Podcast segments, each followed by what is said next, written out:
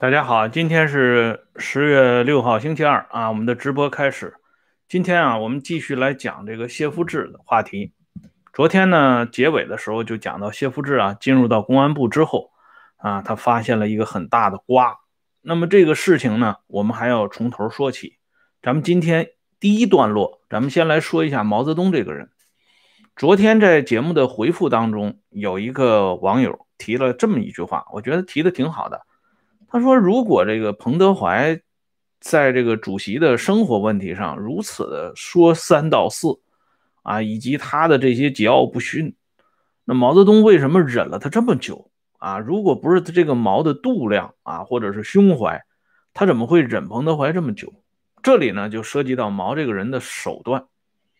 这个人的手段啊，为什么让党内这些高层畏之如虎，胆战心惊？”以至于多少年之后，啊，还心有余悸，也只能等这个人死了以后，他们才敢在背后对他呢指指点点、议论纷纷。在他活着的时候，没有人啊，甚至连点腹诽恐怕都不是很多。就在于这人有一整套的啊，能够驾驭全局的手段。毛这个人的手段，综合来讲。就是有超乎常人的耐心和耐力。他作为一个啊钓猎的高手，他做的引蛇出洞的这个事情是极富耐心的。蛇不出洞，他甚至可以拿出大半生的时间在等待这条蛇出来。而且一旦这个蛇出洞之后，他不会放弃任何啊这个瞬息的时机，把这个蛇呢给他抓住。而且一下子就能打到他的七寸，啊，所谓算这个历史的旧账，啊，他当中，嗯，不断的这个收拾对立面和对手的过程当中，我们看到王明啊、张国焘啊、博古啊、周恩来啊、刘少奇啊、林彪啊、邓小平啊等等这些人，为什么都不是他的对手？就在于这一点，啊，一个呢是等待。一个呢是下手狠，啊，绝不会给对手留反扑的任何空间和余地，啊，你比如说这个，我在这里给大家举一个非常简单的故事，这要引黄克诚自述里边的一个故事。原来在井冈山的时候，我们知道毛泽东当时隐蔽最深的一个人叫王尔琢，王尔琢为了追赶逃亡的队伍。啊！不幸中弹阵亡，而这个时候能够把逃亡的队伍拉回来，多亏了一个叫何笃才的人。何笃才是南昌第一师范学校毕业的师范生，这个人很有些本事。毛泽东对何笃才呢也非常信任。可是，在接下来的红四军七大上边。由于朱德、陈毅和毛泽东发生工作上的分歧，啊，中间呢就引发了一场突如其来的争论。最终呢，毛这毛在这一场争论当中败北，呃，落选了红四军的前敌委员会书记的职务。何笃才在这一次会议上，他支持了朱德和陈毅，而没有支持毛泽东。这件事情。居然能让毛泽东给查了出来，啊，他能给查出来，他就知道这何笃才啊，你居然在我最需要帮助的时候没有施以援手，那么你在我的心目当中就不再是亲信了。这样等毛卷土重来以后，就把这何笃才从红一军团给踢了出来，踢到红三军团担任师的宣传科科长。其实就是坐了冷板凳了。这何笃才有一次啊，同这个黄克诚闲聊的时候，就谈到了毛泽东。何笃才说：“毛这个人的能力无人可比，他最佩服的就是毛的能力，就是所谓毛的这个政治路线。但是他最不佩服的就是毛的组织路线、人事安排，因为毛这个人任人唯亲。”不是任人唯贤，凡是顺着他的、听他的话的，他都提拔；凡是逆着他的啊，不听他招呼的，他都打压。所以何笃才认为毛泽东这个人，他在安排人事方面非常的偏啊，这是何笃才不佩服毛泽东的地方。其中呢，何笃才还列举了后来让大家谈虎色变的那位肃反的著名人物李少九。他说李少九这个人品质很恶劣，出身问题也很严重。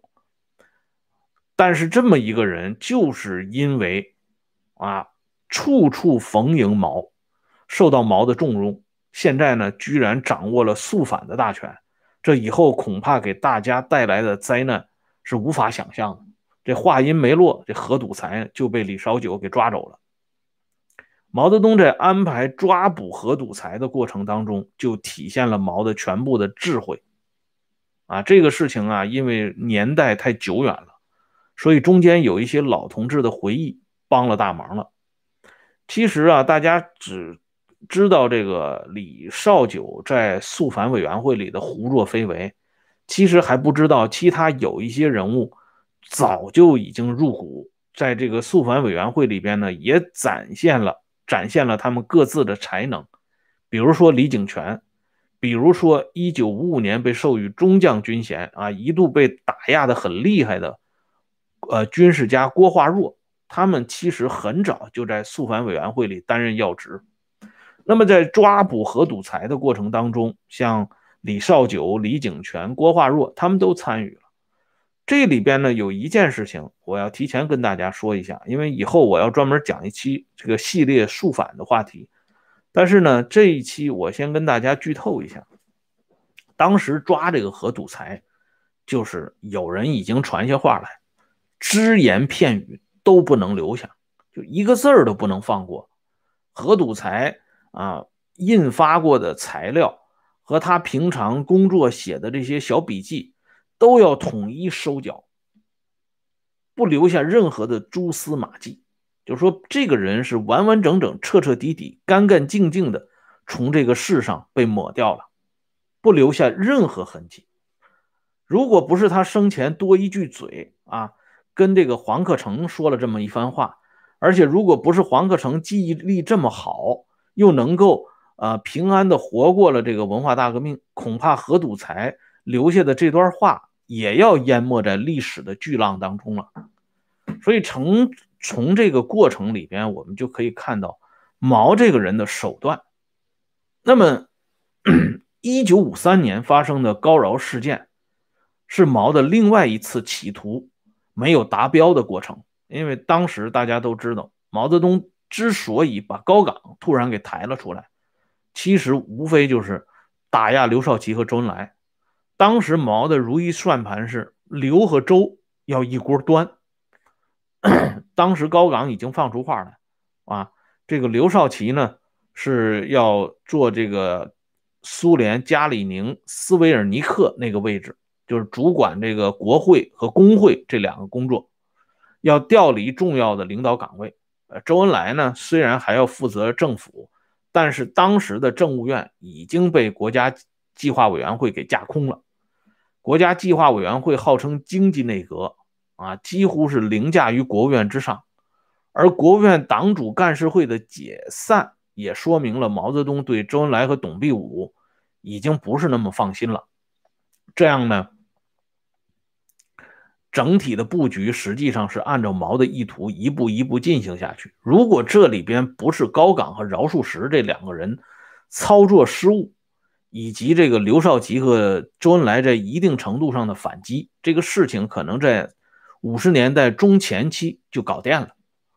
但是由于中间出了岔头，所以毛泽东不得不把高岗给抛了出来。而这个高岗这个人啊，他实际上在政治的大风大浪里没有经历过多少的风风雨雨。别看当年在陕北肃反的这个问题上，他一度啊栽了跟头。但是在整个的运作过程当中，他没有深度参与，所以这个人从九天之上一下子落到九地之下，这种巨大的反差，让他精神上完全崩溃了。所以这个人最后走上自觉的道路，也是完全可以理解的。所以这种人，某种意义上讲，是不配啊活在毛的亲信阵营里边的。因为毛的亲信的阵营，那都是要啊千锤百炼的。比如说咱们的总摘桃师，一生几起几落啊，仍然能够经得起摔打，这才是毛的顶尖亲信。哎，高岗的话也确实是有点多，嗯。另外，高岗这个人相对还是比较单纯，比较这个淳朴一点。他对毛的这个笃信程度啊，确实的太深了啊。这当然也跟这个高岗没有跟黄克诚认真的聊过。如果黄克诚给他讲一讲何赌才的故事，我相信高岗可能脑筋还会清醒一点。但是这件事情没有办成，反过来啊，毛泽东呢不断的安抚刘少奇。啊，他先把粥放在一边然后呢，安抚刘少奇，对刘少奇是巧言令色，啊，当然啊，里边呢也说了一些话，少奇同志，你也犯了一些错误啊，该检查呢，咱们也要检查，你把写好的检查拿给我，我帮你改一改啊，如此等等，不一而足，这样呢，让刘少奇感觉到，啊，所谓的这场咄咄逼人的政治斗争，完全是高岗一个人在唱独角戏。最多呢，拉上一个，呃，饶漱石这么一个，啊，两面三刀的人。谢谢老弟啊。所以这刘少奇在这场啊政治危机来临的前前后后，完全处在一种懵懵懂懂的状态当中，而这种懵懵懂懂的状态一直持续了很多年，从一九五四年到一九六五年，长达十一年的时间里边，毛泽东始终是。摆出足够的耐心和耐力，甚至啊，咱们讲这个系列不是讲这个文化大革命前夕的这些重大政治事件吗？甚至在已经把这个刘少奇的老秘书吕振宇抓抓捕之后，毛甚至还是不啊不惜屈尊到刘少奇家里，跟刘少奇的家属握手言欢。大家看过那张照片啊？跟刘少奇最小的女儿刘潇潇在一起啊，这个毛伯伯跟刘潇潇在一起谈论，那可以说是谈笑风生。哎，所以这个毛的这套手法呢，被他的女儿李讷就学了一些去啊。这李讷到解放军报的时候，他就经常跟这些老同志们讲说：“你们这些老同志是我的叔叔和伯伯。”啊，要办好解放军报，我们呃，我还要依靠你们这些老同志，我自己有什么经验呢？啊，于是呢，半个多月之后，这些解放军报他称之为叔叔和伯伯的人，都被抓了起来，都失去了人身自由。只不过呢，李讷呢有点急功近利，他没有把他老爹的这个全套绝活呢打磨的更这个精品化一些。所以注定呢，他也没法站到台面上来。毛的这套独门绝技呢，确实只有在毛的手中才玩的啊，活色生香，一般人根本品品味不到。而这个时候，说实话，进入到六十年代以后，毛泽东看刘少奇已经是越看越不顺眼了。哎，说实话，即便是没有一九六二年的七千人大会。毛泽东动刘少奇也是迟早的事情，只不过这个七千人大会从另一个角度坚实了毛的决心啊，让毛彻底认定刘少奇必须拿下啊，否则的话后果不堪设想。而在整个筹谋的过程当中，咱们说这邓小平和刘少奇他不是铁板一块，否则最后毛泽东不会在中国共产党第九次全国代表大会。以及之前的八届十二中全会上，拼了老命给邓小平说两句好话，哎，如果邓真的与刘少奇卷了进去，他最后的结局不会是这样。包括他最后一次被打倒啊，他跟周恩来之间的关系也没有后来传说的那么神奇，哎，所以也正是因为邓一生都是在紧跟毛啊，因此在最后的时刻，毛对他呢。还算是高抬贵手，没有把他开除党籍。当然，这个人在毛生前也已经被打废了啊！如果不是江青这些人操作失误，再一次布了高岗的这个旧图的话，那邓这一生很难翻身了啊！所以现在呢，我们就来看一下谢富治这个人他实际上进入到公安部之后，他是到邓小平啊，就是正常的那里汇报过工作啊。邓小平呢告诉他，把他调到北京来担任公安部部长，这里边有什么什么样的这个任务啊，有什么具体的安排，这些呢从正常的工作角度都向他做了交代。但是有一点非常有意思，就是说谢富治这个人非常的聪明，他本来是邓小平提上来的人，他跟邓的渊源也很深啊，跟邓呢跟的也很紧啊。谢富治自己在公安部就讲过，公安部的工作呢，第一向主席汇报，第二呢向小平同志汇报，这就是说他把邓小平跟毛泽东是放到一起来衡量的。可即便是这样，谢富治进了北京以后。除了正常的工作汇报之后，他没有一次专门登过邓的家门，没有私下里见过邓一次。这件事情啊是很有意思的一件事情。按说那个时候六十年代初，邓正是大权在握的时候，啊，这个毛泽东对邓小平呢，在多次这个公开场合下都予以表扬，都予以称赞啊，像陶铸呢。那不是当时一时的宠臣，甚至陶铸自己都说过，他要拜小平同志为师嘛。哎，但是呢，谢富治从来不登邓小平的家门啊，他很清楚报恩于私门啊这种结局是什么。而且还有一点，就是当初呢，这个江青有一次呢，是到这个康生家里去，就康生邀请江青。去欣赏一幅这个字画，名人字画。这个名人字画呢，是康生刚从邓拓手里拿到的，而那个时候呢，已经紧锣密鼓的进入到整个推倒刘少奇的这个过程当中了。康生虽然不是入幕之宾，但是康生当时也或多或少的开始介入这件事情。江青至少已经不拿康生当外人了。然而这一次呢，这个谢富治送江青啊坐火车晚上从北京赶到上海这个过程当中，江青打电话让谢富治到康生家里去等他，这件事情引发毛的震怒。毛事后对江青提出非常严厉和严肃的批评，认为江青不懂事儿，你为什么让谢富治到康生家里去等你啊？这样的话，谢富治跟康生就有一次啊工作以外的私下里的接触了。这件事情啊，毛没有批评谢富治，却指向了江青。但是谢富治本人由此举一反三，日后没有再登过康生的家门。所以，为什么毛这个人啊，他能够在党内纵横捭阖啊，削平这么多山头，就这么一件小事儿？就能看出来他的精细之处，一般人是根本赶不上的。啊，党内除了周恩来，剩下的人根本就不是他的对手。那么谢富治这个人，你看啊，他跟高岗、饶漱石这些昼富昼贵的啊，包括他跟彭真这些人都不一样。啊，高岗、彭真这些人呢，有相近的地方，就是说他们在政治上呢遭遇的挫折很少。所以他们这些人一旦大权在握之后呢，往往是这个眼珠子往上翻，啊，这个头上长角，哎，表现出的那种颐指气使、盛气凌人，随处可见。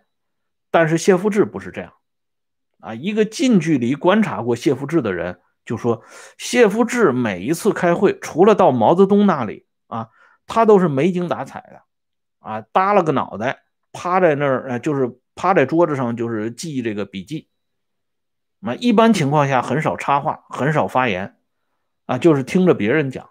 但是到了毛那里，这个汇报工作的时候，立刻换了一张面孔，精神百倍，容光焕发，啊！而且最主要的一点是，谢富治参与过演习活动。什么叫演习活动？就是说他在这个张国焘手下历练过。张国焘这个人，说实话啊。他是小一号的毛泽东，他只不过是没成事儿而已。他如果成了事儿，那实际上啊，也跟毛泽东就是五十步和百步的区别。这个人在摆弄人头方面也是很有一套的，只不过因为这个人是学生出身，他毕竟不是江湖流氓出身，所以他最终呢啊玩不过人家，被人家给搞搞垮了，这是呃一个原因。那么谢福志正是因为在张国焘手下历练过，所以这个人很清楚啊，这个在对待类似的这种一代枭雄应该是什么样的态度。因此，谢福志。他在揣摩毛的过程当中，他发现了一个火力点。这个人是谁呢？或者说这个火力点是谁呢？其实就在公安部内部。正是发现了这个火力点，并且通过试探火力，谢富志最终找到毛的兴奋点。原来毛所渴望、所要清除的，绝不仅仅是彭德怀及其残渣余孽。啊可能要下一步更大的棋，那这步棋呢？首先就从谢富治管辖的公安部下棋。那么接下来的话题呢？咱们明天接着说。感谢朋友们上来收看啊！下边呢，我们给朋友们发一下啊，这个会员的链接，感兴趣的朋友啊，可以这个参与温相说时政的会员节目。每日都有更新。